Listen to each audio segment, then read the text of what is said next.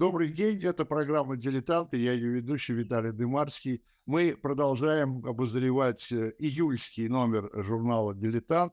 Это номер седьмой, июльский, седьмой за этот год. А так-то вам уже, ох, какой.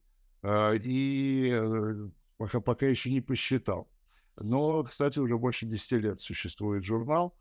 А, смотрите, э, главной, о главной теме неделю назад начали говорить Володя Рыжков с Алексеем Венедиктовым, э, рассказав вам, я обращаюсь к нашей аудитории, о э, Уинстоне Черчилле, он был главным героем их, э, их рассказа. Ну и Черчилль, надо сказать, что один из главных героев главной темы. А главная тема журнала этого номера – это битва за Британию. Это сороковой год. Это очень яркая, очень важная страница Второй мировой войны – но когда мы очень плохо знаем, как и обо всем том, э, что связано с той частью этой войны, э, которую вели союзники. У нас вообще к союзникам такое отношение тогда было замечательное, а потом после войны, ну, в связи с возникновением уже холодной войны, в связи с вот этого противостояния с Западом, а, роль союзников во Второй мировой войне постепенно стиралась в российской, в российской, в советской, а потом уже и в российской э, трактовке э, военной истории. Ну и дошли до сегодняшнего дня, э, когда, по-моему, уже вообще отрицает чуть ли не участие вообще в этой войне. А тем не менее, битва за Британию, почитайте, там много, мне кажется, интересного. А, но а, помимо войны мы еще и э, будем, будем сейчас заниматься тем, что сегодня не очень модно, но 60 лет назад это было очень актуально. Будем бороться за мир. Будем бороться за мир вместе с Ниной Хрущевой, э, которую я рад э, приветствовать в нашем эфире. Нина, добрый день, здравствуйте. Нина Хрущева – автор вот этого материала, который опубликован в седьмом номере июльского журнала, еще раз повторю. А, и называется он так «Джон Кеннеди, наш западный партнер». А, ну, почему наш западный партнер, понятно, но почему Джон Кеннеди? А, потому что в июне 23 э, года, текущего года, исполнилось 60 лет со дня удивительного события, удивительного для, э, для Советского Союза, хотя, может быть, было бы удивительнее сегодня. Это публикация полной, полного текста речи э, Джона Кеннеди э, в, в одном из университетов, в одном из американских университетов, речи, которая вошла в историю как речь мира. Э, и вот эта вот публикация в газете «Правда» и в газете «Известия» полного текста, еще раз повторю и подчеркну, выступление Джона Кеннеди – Э, Все это произошло по воле одного человека и по распоряжению одного человека, э, Никиты Сергеевича Хрущева, э, вашего прадедушки. Да? Скажите, что такое вы, как человек, занимающий политолог, который занимается в том числе и историей отношений в период холодной войны, история отношений между Советским Союзом и Америкой, Э, что означало, что, так, что за речь мира, откуда она взялась, почему, э, и почему она э, прозвучала ну, вслед фактически после разрешения Карибского кризиса. Спасибо большое. А, ну, потому и прозвучало, потому что разрешился Карибский кризис. Как мы помним, это был, а, была середина октября 1962 года.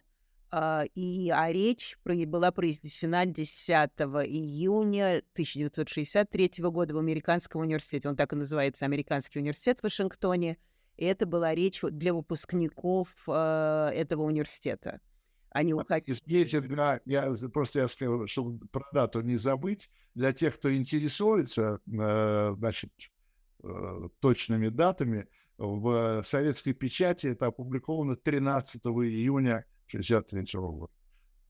Да, и, в, и в журнале, как раз в журнале «Дилетант», где опубликована страница «Правды» и опубликованы выдержки из этой речи, это говорится. То есть вы представляете, 10, 10 июня Джон Кеннеди произносит эту речь, 13 она уже переведенная, выходит полностью, причем там в ней были критические замечания по поводу Советского Союза, обращение к Хрущеву не, не вежливый, но не скажем так, э, возможно, даже неприятные, потому что это строгие.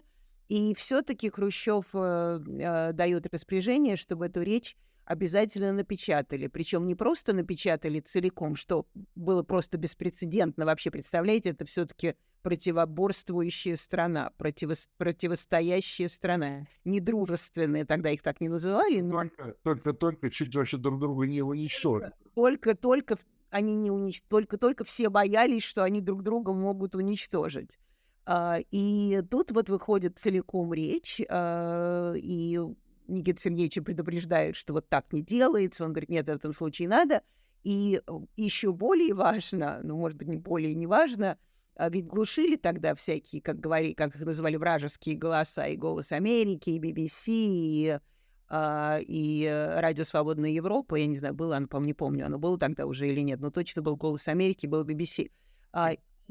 А, и он, он дал распоряжение, чтобы, когда говорят о речи, чтобы не глушили, чтобы наши тоже слушали, что там они говорят об этой, об этой речи. Эта речь Хрущева, Хрущева была необыкновенно важна, и вот об этом я пишу в своей статье, потому что, конечно, Джон Кеннеди, когда ее произнес, об этом говорили как о самой лучшей речи американского президента когда-либо после Линкольна. Uh, была вот такой, был у Линкольна назывался Авраам Линкольн, uh, президент Америки, ранний президент Америки, 1700 какой-то год, к сожалению, не помню, вы, может быть, помните, я не помню. И он произнес речь, которая называлась Гетербургский, Геттенбургский адрес. То есть вот она считалась одной из лучших речей. И вот это считается второй, одной, второй лучшей речью э, американского президента. Э, Хрущеву эта речь безумно понравилась, и, э, как говорят американские исследователи, понравилась речь, потому что он там хорошо говорил, Кеннеди там хорошо говорил о Советском Союзе. Он говорил об ученых, говорил, что это важная страна, что как раз очень много потеряли людей во время Второй мировой войны, и поэтому э, и, были союзниками, и как это важно. А, и говорили, что, в общем, вот э, Кеннеди был такой сторонник мира, и он обратился к Хрущеву. И Хрущев после этого не мог сам, так убежденный молодым Кеннеди, не мог не стать сторонником мира. То есть это такая предпосылка. Я в своей статье, поскольку я этим занималась, это изучала и даже знала автора этой речи, не самого Кеннеди, а, а помощника Кеннеди, который написал ему эту речь, с которым как бы он ну, написал кальку этой речи, Теодор Соренсон. И я с ним это, мне очень повезло быть с ним знакомым в Нью-Йорке, и он, мы с ним это обсуждали, и он мне рассказывал, как он, когда готовил эту речь, он э, читал очень внимательно корреспонденцию и выступления Хрущева, и особенно корреспонденцию как раз во время Карибского кризиса, и потом, чтобы убедить Хрущева, как по ступенькам он ему посылал такой посыл. А, там Хрущев в своих письмах говорил о том, и, и в выступлении говорил, у нас только одна планета, и мы должны научиться на ней жить без того, чтобы атаковать друг друга. И Соренсен эти же слова поставил, ну и какие-то другие, эти же слова поставил в речь Кеннеди. То есть Хрущев, когда читал речь Кеннеди, он узнавал... Себя. Да, он узнал много из того, что он сам до этого писал Кеннеди. Ему это страшно, ему это страшно понравилось, очень умно было сделано э, с очень Соренсоном вот сделать такой, такой трюк э, писательский, журналистский. Э, и Хрущев, естественно, в общем, эту речь обнял, и я описываю эту ситуацию и говорю, что Кеннеди известен всем как большой борец за мир, и, несмотря на то, что у меня есть родственные связи, стараюсь объективно показать, что Хрущев на самом деле был не, мен- не меньшим борцом за мир, и все, что сказал многое, что сказал Кеннеди в этой абсолютно потрясающей речи, Хрущев начал говорить, между прочим, еще в 1959 году на 21-м съезде, пардон, 20, 20, 20 э, да, 21 21 съезде КПСС, и потом даже выступая в ООН, когда он сказал, что весь мир должен, э, мы должны э, сократить ядерное вооружение, на 50 лет подписать, подписать пакт о ненападении и так далее, и так далее. Все, что Кеннеди потом сказал в речи. И как бы мое заключение, что пиар сильнее пропаганды, потому что Кеннеди пиарился, и все сказали, ой, какой он молодец, потрясающий. А Хрущев все-таки долбил по голове, и поэтому, может быть, мы думали, мы знали, что он за мир здесь, но в мире он, наоборот, считался человеком, который бряцал оружием. А, но Хрущев, кстати говоря, по-моему, он принадлежит авторству мирного сосуществования двух систем. Ну да, но не, не так уж совсем, потому что, в общем-то, э, справедливости, опять же, ради, э, не то, что я не хочу у Хрущева забирать его главные достижения, вообще первым это сказал э, Георгий Максимович Маленков. Он говорил о... Правда, он говорил не мирном сосуществовании, он говорил о, о мирном...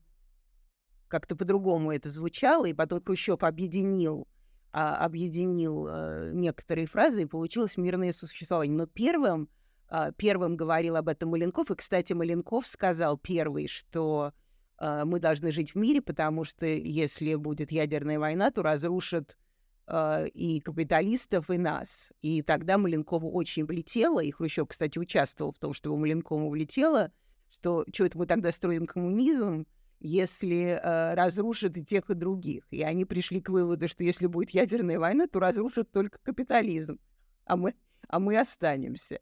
И Маленков долго за это отдувался. Так что, в общем, это был, когда еще было коллективное руководство, как мы помним, после смерти Сталина в 1953 году, тогда э, как бы и Хрущев, и, и Маленков, или Маленков Хрущев, потому что Маленков тогда был важнее, они вместе обрабатывали этот, э, эту идиому мирное сосуществование. Говоря, у нас как-то из ряда руководителей нашей страны Маленков как-то выпал со временем.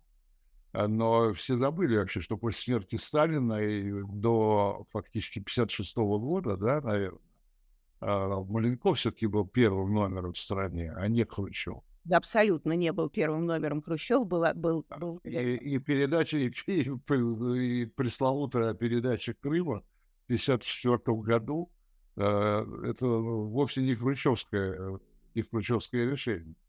Это не хрущевское решение, это коллективное решение. И, кстати, Клим Ворошилов принимал в нем тоже очень, очень сильное участие, потому что мы его все помним как... Все это тоже было одобрить все-таки Маленков. Да, конечно, абсолютно. И Маленков до до 56 -го года, как вы сказали, он был 55-го. Uh, он был uh, очень важным, то есть он не был не очень важным, он был uh, руководителем государства. Он, он, он, был председателем, он был председателем Совета министров. И, то есть он занял тот пост, который занимал Сталин. Совершенно верно. Совершенно. И иногда еще никто не считал, что генсек, э, там, первый секретарь тогда, партийный, он, так сказать, э, лидер страны лидером страны был тот человек, который занял пост Сталина. Ну, э, у нас сейчас другая тема, но в принципе... Ну, в принципе, ну, просто уже по ходу дела. Конечно. Ну, коммунистическая партия, она, конечно, была самая главная, как бы... Это понятно. Но Сталину коммунистическая партия была не нужна, и поэтому, когда Сталин умер, Маленков взял ту позицию, которую он предполагал, сделает его Сталиным. А Хрущева еще тогда в Лаврентии Берии было очень важно. Они бы сослали на партию, потому что как раз после смерти Сталина партия не имела никакого значения. Э, ну хорошо, э, вернемся, вернемся к борьбе за мир. А, еще одно, все-таки придется нам еще делать одно такое отвлечение на американскую историю э, внутри этой, внутри этой истории, на американский аспект. Есть, такое, есть такое мнение, хотя я так думаю, что ничего не доказано до сих пор, что именно эта речь именно эта речь послужила причиной э, убийства Кеннеди. Есть такое мнение, да. Э, есть целое направление в, американской, в американском историческом анализе, которое настаивает э, на том, что эта речь и вот его э, улучша, улучшающиеся, очень сильно улучшающиеся отношения с Хрущевым. И предложения в этой речи были на самом деле очень многие из этих предложений Хрущев сделал ему в конце Карибского кризиса, когда главная проблема уже была разрешена, и Хрущев ему э, в одном из последних писем, вот периода Карибского кризиса написал, что если мы с вами начнем обсуждать это за завтраком, мы и до обеда не закончим, но э, нам нужно и это, и это, и это, и на все это нужно посмотреть. И Кеннеди тогда ему, кстати, довольно холодно ответил, что давайте мы закончим этот кризис, а потом будем заниматься мировыми проблемами для будущего поколения. Это был 62 год. И тут вдруг в этой речи Кеннеди он пишет про, опять же, словами Хрущева, про будущее поколение. То есть он не просто примирился с Кари... то есть он не просто э, э, разрешил вопрос с Карибским кризисом Хрущевым, он еще, как известно, правда, тогда это было неизвестно, но, естественно, э, в, в окружении Кеннеди и уж точно в ЦРУ это знали, что, э, что когда Хрущев согласился забрать ракеты с Кубы, то Кеннеди согласился как бы вернуться к тому, с чего начал Хрущев. То есть забрали ракеты, американцы забрали ракеты из Турции. То есть по как бы такому понятию ЦРУ это нельзя было. Он пошел на поводу у, а, у этого советского, а, советского человека. То есть было, и они уже, кстати, после Карибского кризиса, они же собирались друг к другу в гости, он, Хрущев уже пригласил Кеннеди, Кеннеди собирался, э, собирался в гости, вся эта семья, я помню, я, я это не помню, мне бабушка рассказывала, бабушка Нина Петровна, она говорила, и ты знаешь, мы уже, мы уже готовили платье и думали, как мы будем одеваться и показывать, как не ударим ли мы в грязь лицом перед Жаклин Кеннеди, она такая была элегантная. То есть действительно шли большие приготовления к этим, э, э, к этим встречам. Так что это не только речь, а было опасение, что вдруг они так подружатся, что вдруг закончится холодная война, и вдруг уже тогда ЦРУ и всем вот всяким там Э, ястребам будет нечего делать. И вот это вот есть одно такое направление, что его э, улучшающиеся отношения с Советским Союзом э, угрожали военно-промышленному комплексу Соединенных Штатов, и поэтому было решено, что его, что его застрелят, что его, что его убьют. Но это, с другой стороны, все-таки это такая, как, такая одновременно дикая история. Не то, что этого не может быть. Но поскольку никто не доказал, что это так, что свои собственные убивают, убивают Кеннеди и подставляют э, коммуниста, который был, э, который жил в Советском Союзе, жил в Москве, потом жил в Белоруссии, э, Харви Ли Освальд. Это, в общем, то есть это возможно, но, э, но сказать, что это так, э, мейнстриму будет очень мало возможностей, потому что тогда нужно подставить под сомнение всю формулу американской политики и безопасности, а и на это мало кто способен. Э, кстати говоря, вот вспоминая, мы уже, правда, об этом, по-моему, с вами говорили в одной из программ э, по поводу вот этих ракет, убранных из Турции, э, и это согласие Хрущева тогда на просьбу, он ответил на просьбу Кеннеди, и согласился не говорить об этом публично. То есть да. он, да, то есть, хотя это, конечно, вы, он должен был сказать, да, мы убрали, но и ведь и они убрали, да. А, он говорит, ладно, я промолчу, если тебе это не выгодно, в смысле Кеннеди, да, а, но глав, главное, что убрали. Да, он, он, вот и кстати, совершенно... Не, пиар, не пиарщиком был ваш дед. Он был, он, он был пропагандистом. А, он, э, и это действительно, агитатором, это действительно было потрясающе, потому что он, э, как бы он получил то, что он хотел, из-за чего он всю эту кашу заварил, и сказал, ну, раз так, я понимаю, не можете, вроде я начал, значит, давайте. И я вот сейчас только что недавно была в Риме э, с племянницей Кеннеди, с женой Теодора Соренсона, который написал эту речь, и мы как раз это обсуждали. И даже они, эти, эти женщины, которые, в общем, находятся на другой стороне, э, на, наши западные партнеры, но все-таки на другой стороне, они совершенно они просто не могли этого представить. Говорят, ну все-таки, ну объясни, ну как же он мог так сделать? Ну нет, ну такого же не бывает. Но все-таки он же из-за этого очень сильно пострадала его репутация. Из-за этого его одна из причин, по которой его сняли в 64 году, была именно это. Как же все-таки? Ну, я, не, я могу только спекулировать, и, и моя спекуляция это то, что для него важно, действительно важно было дело. И он был человек, он, конечно, был вспыльчивый и часто несправедливый, но по духу своему он был человек справедливый. То есть вот он, он возмутился этими ракетами, он устроил заваруху, он потом переговаривался с Кеннеди. Кеннеди согласился эти ракеты выбрать. Но заваруху-то он устроил. Вроде он, как он считал, что раз, я это даже в статье написала, раз он первый показал кулак, он вроде как бы должен был каким-то образом пойти на уступку. Но с другой стороны, я, честно говоря, сегодня не представляю ни одного политика, который бы согласился ради разрешения конфликта, ради действительно мира, э, сделать это в ущерб собственной репутации.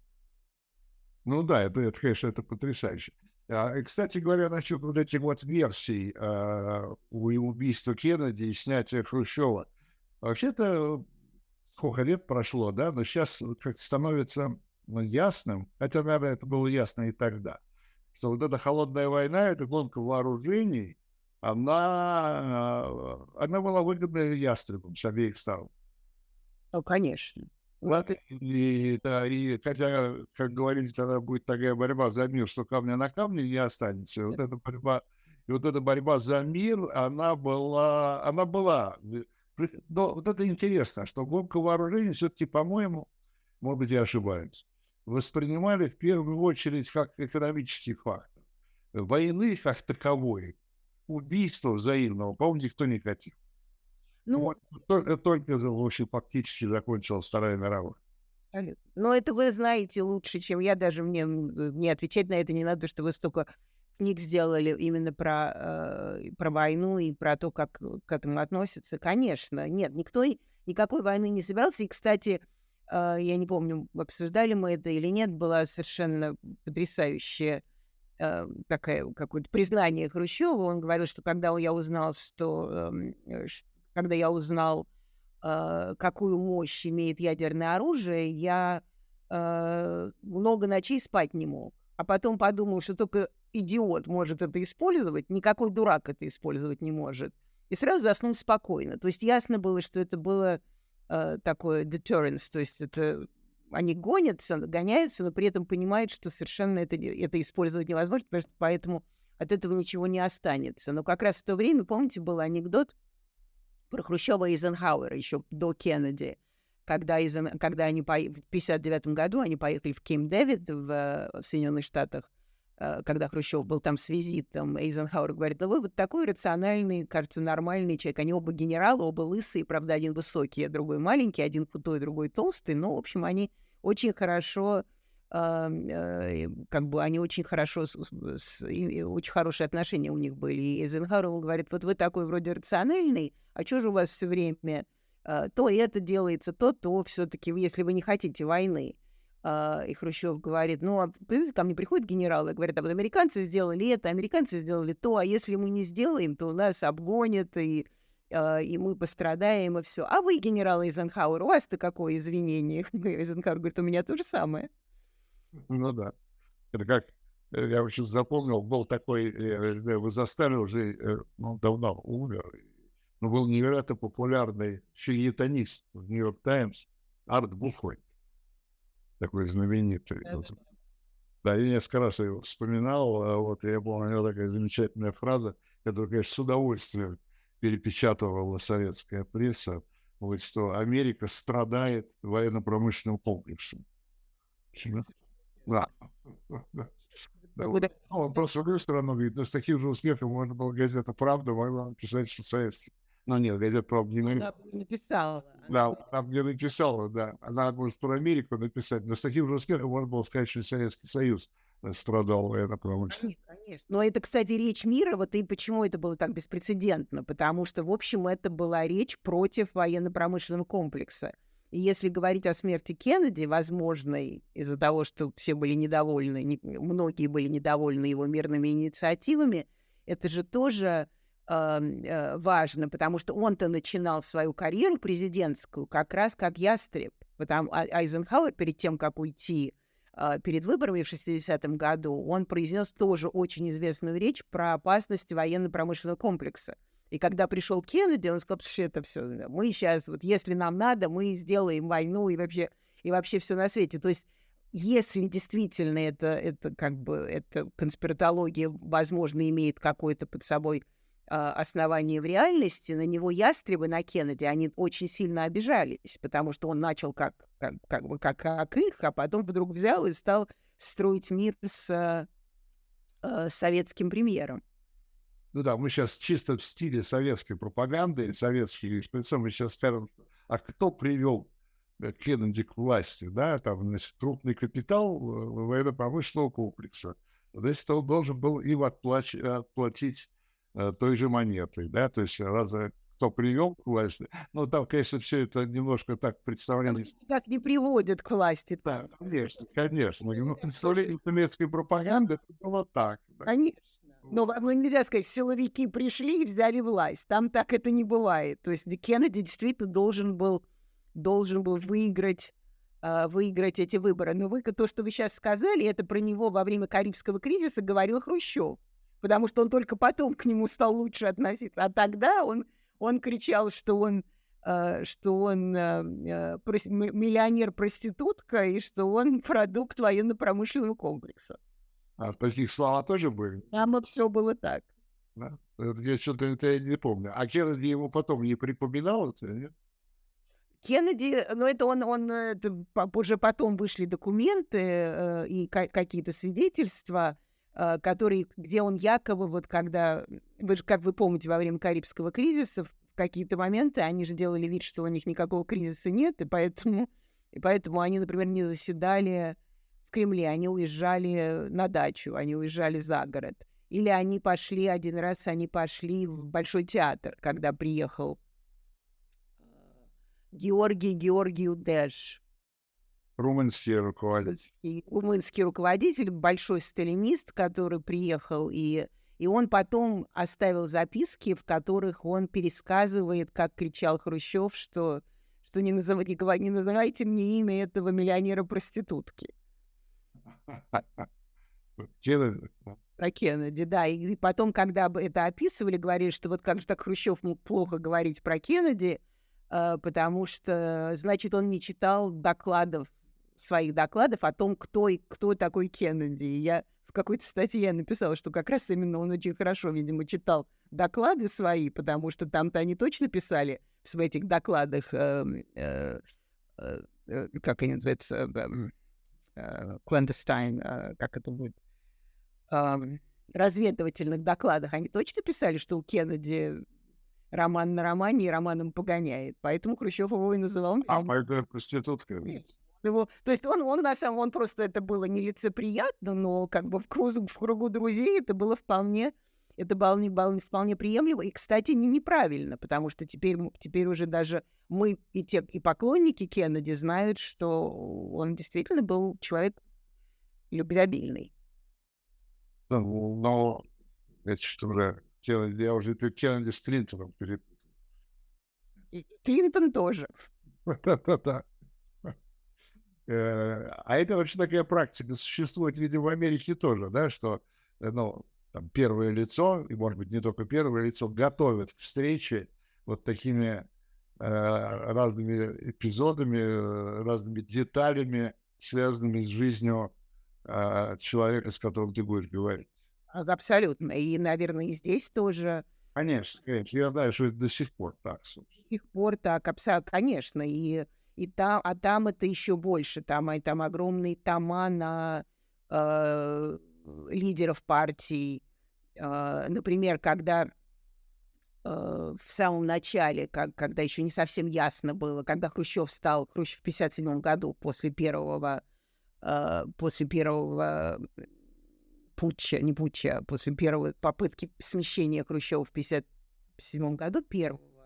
Когда партийная группа да, когда была антипартийная группа, совершенно верно, а, не, совсем были уверены в том, что он удержится, и были э, мне потом рассказывали люди, которые работали там и писали, они, скорее, они говорили, что они были уверены, что придет Суслов, и писали огромные тома по поводу того, кто такой Суслов. Уже про Хрущева все написали, изучали Суслова, и даже Нью-Йорк uh, Таймс был breaking news, что на, на смену Хрущева вот придет Суслов, мы раскопали информацию. Так что писали еще как. Михаил Андреевич Суслов, для тех, кто не помнит, был у нас такой идеолог. идеолог. Главный идеолог, да. Серый кардинал, да. Серый кардинал, который Но он много чего наговорил Хрущев. Он и, и сам не стал, конечно, первым секретарем, но научивал Хрущева хорошо.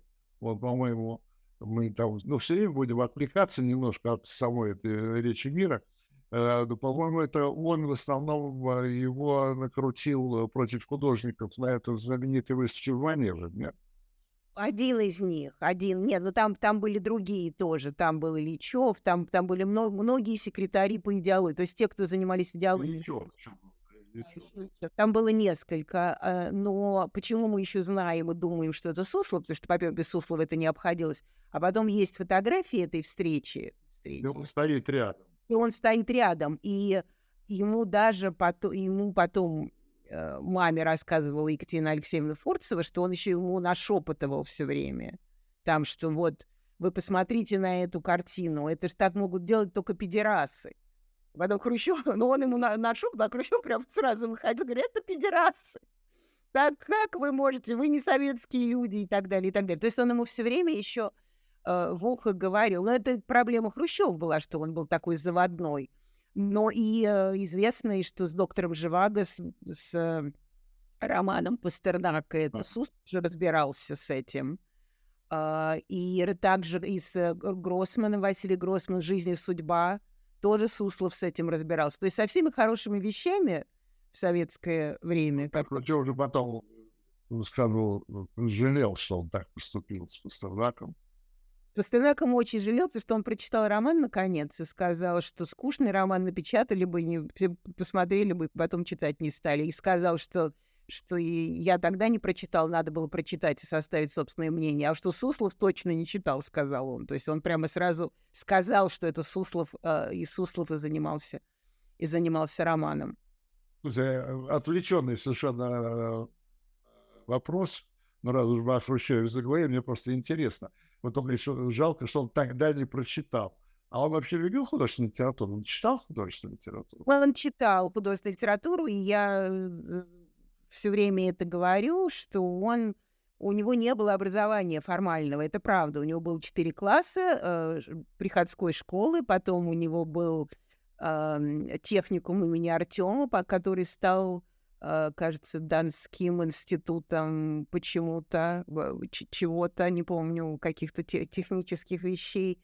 И известная всем нам у него была а, промышленной академии, которую он не закончил, потому что он сразу, сразу а, влился в партийное руководство столицы нашей Родины. А, формального образования у него было очень мало, но он, э, например, когда он был в Юзовке, жил в Юзовке, что сегодня Донецк, и работал там на шахтах. Одно время, кстати, одно время э, Данил был же Сталином. Сталин, да, но тогда он еще был Юз, когда он был там, это было до революции, он был, это была Юзовка, и он там э, прочитал все книги, ну, многие книги прочитал, там была местная библиотека, он все это прочитал, и даже, кстати, потом в мемуарах видно, что ну, когда он диктовал, он там, например, говорит, мои университеты были...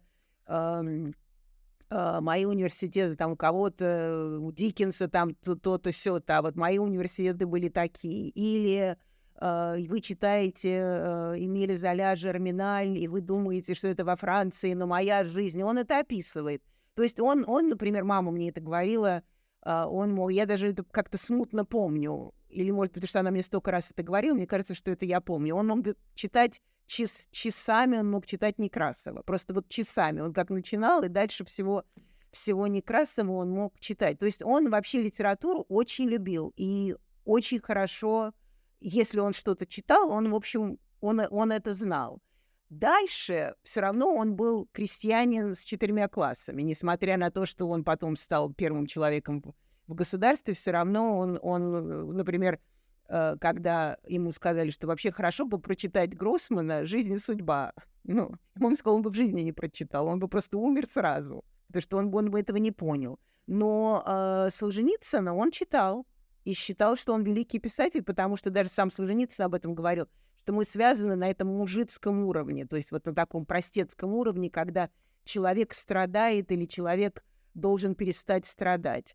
То есть высокого вкуса у него не было, но э, что он был серый и необразованный, это э, тоже абсолютно неправда. И он, кстати, еще у него была одна черта, мама мне про это говорила, он знал, что он, он знал это. И он даже, когда он ушел на пенсию, когда он, в день, когда его выки, выкинули совсем, 14 октября они поехали гулять э, на дачу э, в горке, он, они гуляли, и он читал Некрасова и плакал. Ну, не плакал, но слезы у него текли. И он сказал, что теперь у меня будет столько времени, я могу все прочитать и буду читать Пушкина больше, и я стану таким же образованным, как твои э, интеллиген... как, как твои друзья из интеллигенции. То есть он понимал, что у него есть эти, э, есть эти недостатки.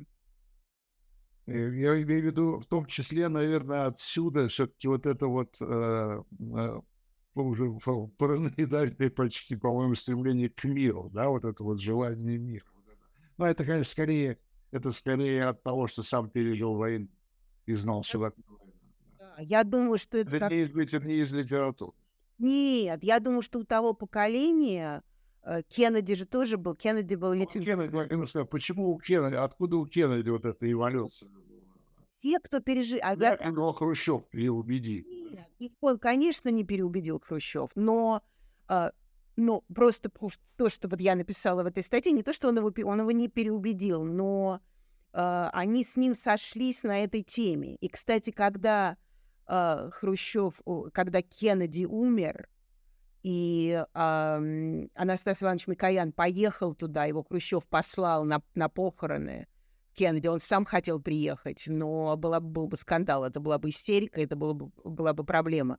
Поехал Микоян, и Джаклин Кеннеди э, сказала Микояну, что я вам благодарна, и вы передайте господину Хрущеву, что теперь ему одному придется бороться за мир, и за Джона тоже.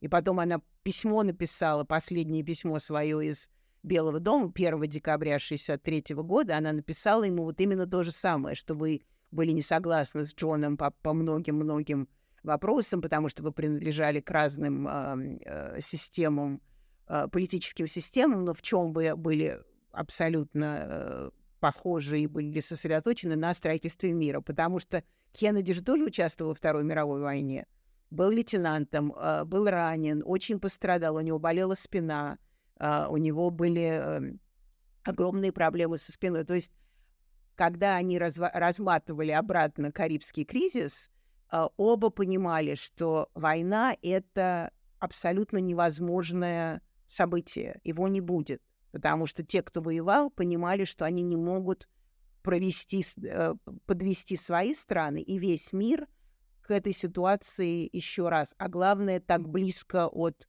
победы. То есть это всего даже 20 лет не прошло со времени победы. А, да, в статье есть, в вашей статье есть такой э, абзац, э, значит, когда Кеннеди э, передал Хрущеву, я не знаю, там, видимо, в каком-то контексте, да, он передавал одну фразу, что, ник, что никто так не привержен миру, как он. На что Хрущев ответил, что не собирается приходить вторым к этой цели. А в этой гонке, да, совершенно верно. У Кеннеди послал своего приближенного, чтобы об, обсудить вот эти вот, потому что тогда же, как мы сейчас это не, не по теме, но, в общем, тоже по теме, потому что раз, размотали Карибский кризис, был Берлин, там же они все время обсуждали вот это вот а, берлинскую проблему и берлинскую стену. Ведь и берлинская стена же была построена при Кеннеди и Хрущеве. Ну да. А у них же было именно это. Они эту тему не трогали. Они эту тему потом, нет, они все время потом говорили, что, что надо к Берлину вернуться, что мы обсудим вот этот вот визит Кеннеди, который они начали планировать, он как раз и должен был разрешить берлинский вопрос, потому что следующим вопросом, когда кубинский вопрос – был разрешен, был, э, был берлинский вопрос. Но когда вот возник, возникла стена э, берлинская, э, как раз тогда Кеннеди сказал, будучи еще ястребом, он сказал, что вот говорят, что нельзя, невозможно разрешить берлинский кризис без, э, без, без начала военных действий. Кто так говорит? сказал Кеннеди. А вот мы можем разрешить. То есть он действительно, он все время, он был, естественно, молодой, он все время хотел показать, что он этому толстому человеку из Советского Союза не даст возможности себя доминировать, собой, доминировать над собой. Но, в общем-то, получилось, что в общественном мнении, в общественном мнении как бы победил э, Кеннеди, да, то есть он, э, он произнес речь мира, он такой, он э, в конечном итоге он стал таким э, проповедником мира, да. Хрущев как бы пришел вторым к этой цели, но, э, но, но, ну, как вы там пишете в этой статье, просто э, пропаганда уступает пиару. Абсолютно. Потому что, на самом деле, Хрущев не пришел вторым, но поскольку пропаганда, советская пропаганда, русская пропаганда, она все время должна употреблять мышцу, а все-таки пиар, он больше такой златоустный, он убеждает, он показывает, он сияет прекрасной улыбкой, Кеннеди был красив невероятно, то, естественно, побеждает это. А когда вы все время бряцаете оружием и говорите, что мы идем к миру, то как-то поверить вам трудно, даже если, возможно, вы э, бряться не, не имеете в виду. Да, ладно.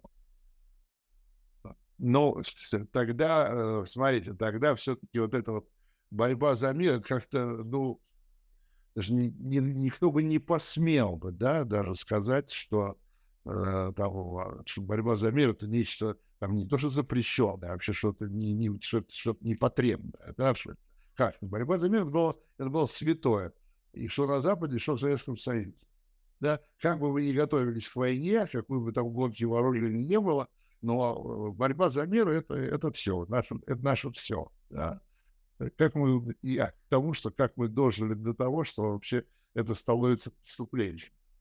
Да, и это становится грязным словом, за которое могут посадить в тюрьму. Да, а, это... Это, помните, там... Это к вопросу, это к вопросу о пропаганде и пиар. пиар.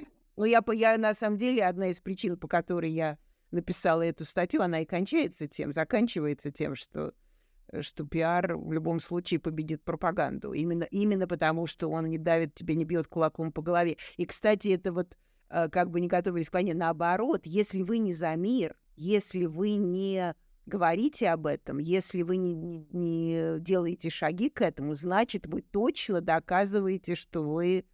Э, и, да, что вы за войну. То есть никто бы не мог себе тогда, никто бы себе даже не мог позволить такой, потому что это было с пропагандой и пиаром неважно, это было бы огромный репутационный э, коллапс.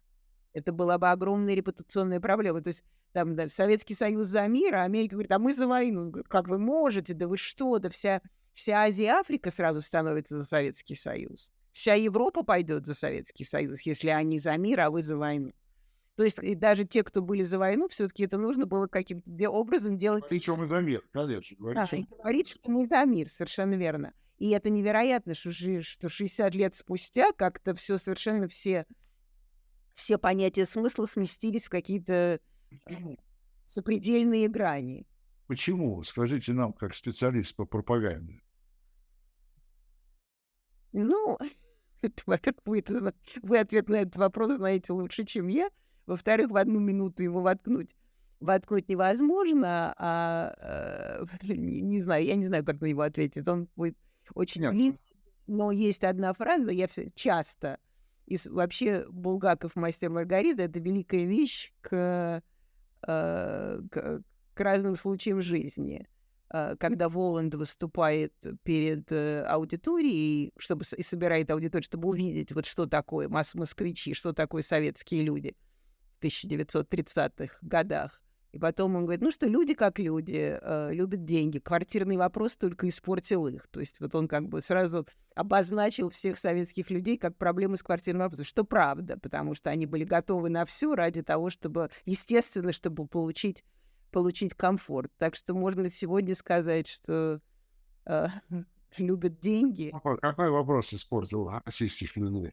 Их испортил, и их испортил вопрос отсутствия смысла. То есть, когда все теперь, э, как сказать, поскольку, поскольку реальность перестала быть физической, э, то нас испортил именно этот вопрос. Мы, мы ушли в какие-то абсолютно другие, э, другое понимание, так сказать, другое понимание э, смысла, другое понимание жизни. Ведь война, которая происходит сегодня, она же не только как на экране. Она не только видеоигра, она еще живая и настоящая.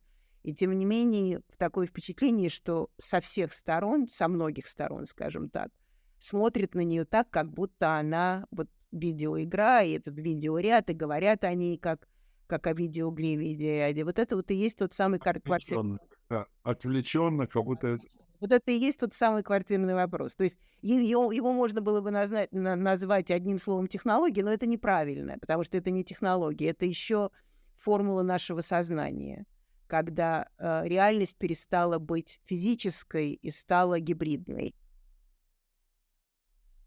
Ну, и когда любимый вами пиар, э, с одной стороны, он, конечно, эффективнее пропаганды, как вы говорите, но с другой стороны, когда он подменяет собой реальность. Да. Да, я, я, я не говорю, что я не говорю, что э, как бы что пропаганда виновата, пиар не виновата. Пиар вообще вообще как бы вот вот в этих соз- созданиях иной реальности э, виноваты и пропаганда, и пиар. Когда я говорю, что пиар всегда выиграет против пропаганды, это э, я говорю в основном еще и о том, что если давить меньше мышцы, то можно лучше убедить. Я про это говорю больше. Я даже говорю не про продажу продукта, которого нет. Я говорю больше про то, что все-таки убеждением и э, метод, метод, они... Убеждение это лучше, чем э, говорить э, какой-то нации, другой нации, говорить, что вы вообще хотите быть нами, но поскольку вот вас против нас настроят, мы вас за это разбомбим, и таким образом вы точно захотите быть нами. Ну да. Ну да, это то есть как, как метод, как метод это эффективно, просто как метод. Да, но это, но, но как человек, который продает, преподает пропаганду, пиар и постправду, я вам могу сказать, и, и себе могу сказать, что в общем, панацеи от этого всего нет, и они в комбинации вообще токсичны и смертельны. Ну да, потому что, ну смотрите, даже такой пример, или что-то сказал, что вы во времена холодной войны, да, уж такое противостояние было, да, и, ну, то, что мы сегодня вспоминали, и гонка вооружения, да, и Карибский кризис, и Берлинский кризис, и много кризисов было.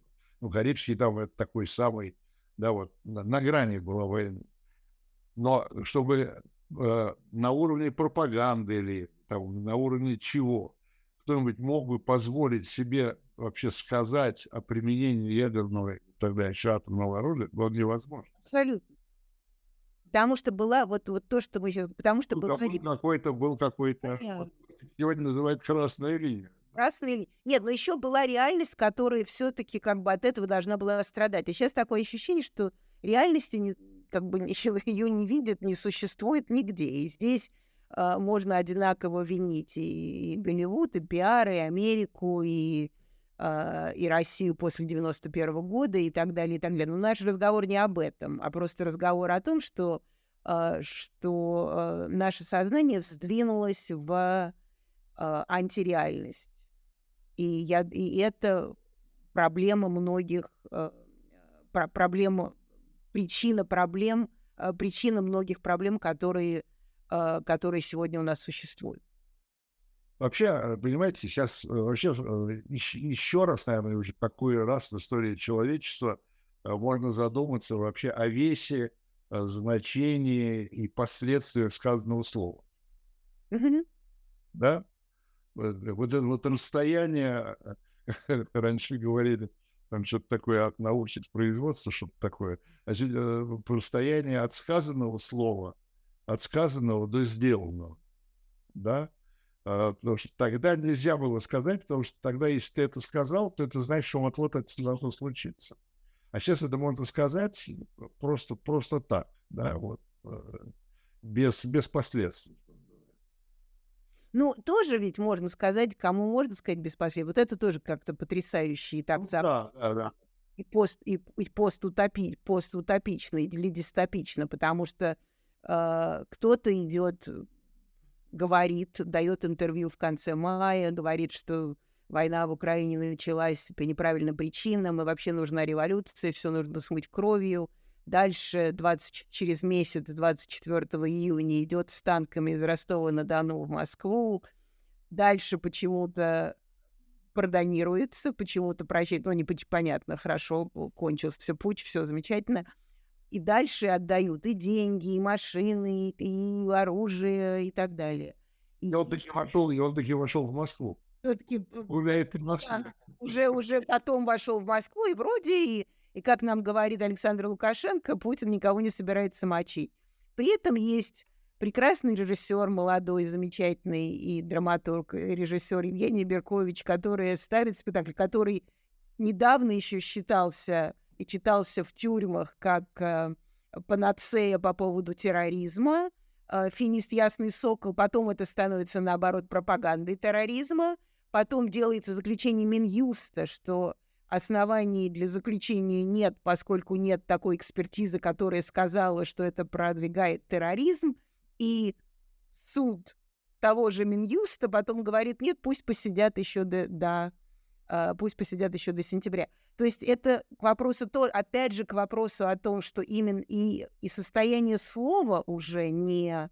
Uh, это смотря чье слово. То есть чьи-то слова могут игнорироваться uh, или не игнорироваться и, и абсолютно ничего не значить, а чьи-то слова становятся такими же важными, как они были в начале жизни, как в Библии. Сначала было слово, и за это слово нужно убивать, сажать, запрещать и так далее, и так далее. И вот это тоже, опять же, размытая реальность, потому что в одном и том же пространстве у нас существуют совершенно противоположные и необъяснимые э, разноречия и разногласия, которые даже никто не старается словами объяснить. Ну да, но это э, люди такие, больше использующие фольклор, чем э, теорию пропаганды. Они это в одной формуле все это говорят. Как-то друзьям, друзьям все, врагам закон, да? Ну да, но вот это, но это, кстати, тоже, если когда мы обсуждаем вот то хрущевское время, все-таки такого а в открытую такого не было. В открытую так не могло быть, что друзья врагам суд, суд тоже делал, что хотел. Видел Хрущев. Ну, да, суд делал, что хотел, как бы то, что оставалось на вид, да, он, он делал, что хотел, но, но это как бы все это было, как, как они говорили, в рамках социалистической законности. Всяком на вид. А сейчас это совершенно, то есть вот это так абсолютно вот, вот эти многие реальности, которые существуют одновременно, вот это совершенно потрясающе, потому что такого, конечно, никогда, никогда не было. Ну Когда мы живем в, в, в, раз, в разных пластах разных реальностей. Э, ну, давайте последний вопрос, тогда у нас уже время заканчивается. Смотрите, э, Карибский кризис э, закончился, слава богу, миром. Речь мира Кеннеди, не речь, но речь мира Кеннеди, опубликованная в советской печати, это фактически речь мира Хрущева уже стала. Но, и опять же, в сегодняшний день, если посмотреть, сегодня возможен такой же исход как скажем, в Карибском кризисе. Или э, уже словами, или он, э, исход может быть только на, на поле боя. Вы знаете, я не знаю про поле боя, но я думаю, что такой же исход, как в Корейском кризисе, уже, уже нет. Мы уже прошли тот, тот, тот порог. Тот порог, может быть, был еще, там, скажем, я не знаю, прошлой весной. Не, не этой весной, прошлой весной. Предположим, тот порог мог даже быть еще прошлой осенью. Но а, но мы этот порог прошли, поэтому я думаю, что это невозможно. А потом для того, чтобы иметь речь мира, и речь мира Кеннеди, используя слова Хрущева, чтобы Хрущев эту речь тоже обнял а, и, и с ней сроднился, все-таки нужно, чтобы была, а, чтобы произошло что-то, когда возникнет какая-то симпатия, чтобы можно было строить отношения. Если вы видите такую возможность, то может быть. Но я, например, такой возможности ни с одной стороны, а, ни с одной стороны никак не вижу. Насчет поля боя не знаю. А вы, а вы верите в какую-то, ну, ненависть, не любовь, э, вот их такую личную друг к другу? Мне кажется, что как сегодня они там могут последними словами себя ругать, завтра с таким же успехом они могут обниматься, если э, вдруг решат, что хватит воевать, давайте мира. Да, ну, может быть. Может быть, тогда вы в этом смысле больше циник, чем я.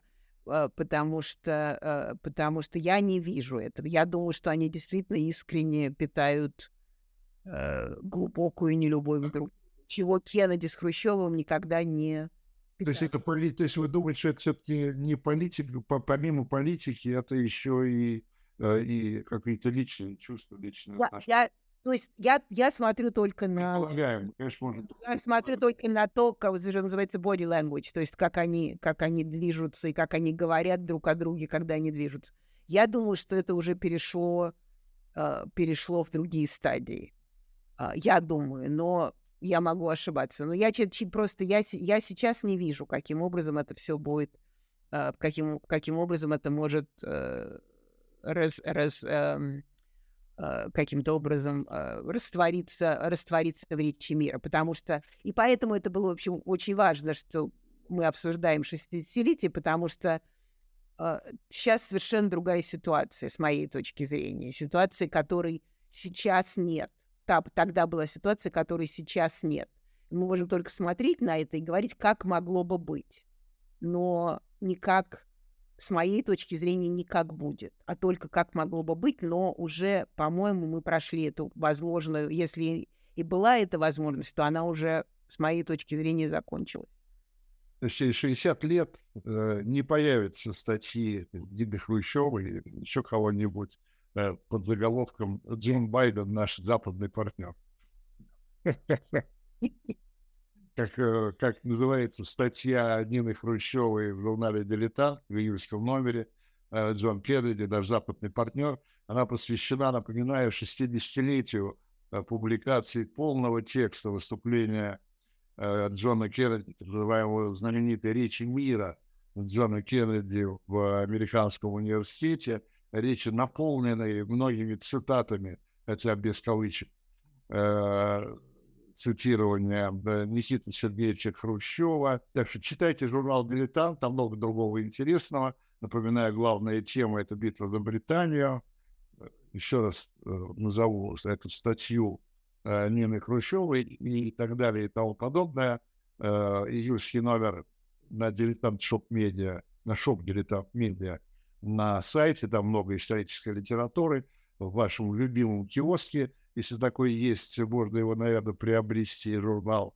Э, ну, а мы прощаемся на неделю. И спасибо э, Нине Львовне Хрущевой за участие в нашей программе и, безусловно, за статью э, в номере. Всего доброго. Спасибо большое. Можно сказать еще одну вещь? Можно? Да, конечно.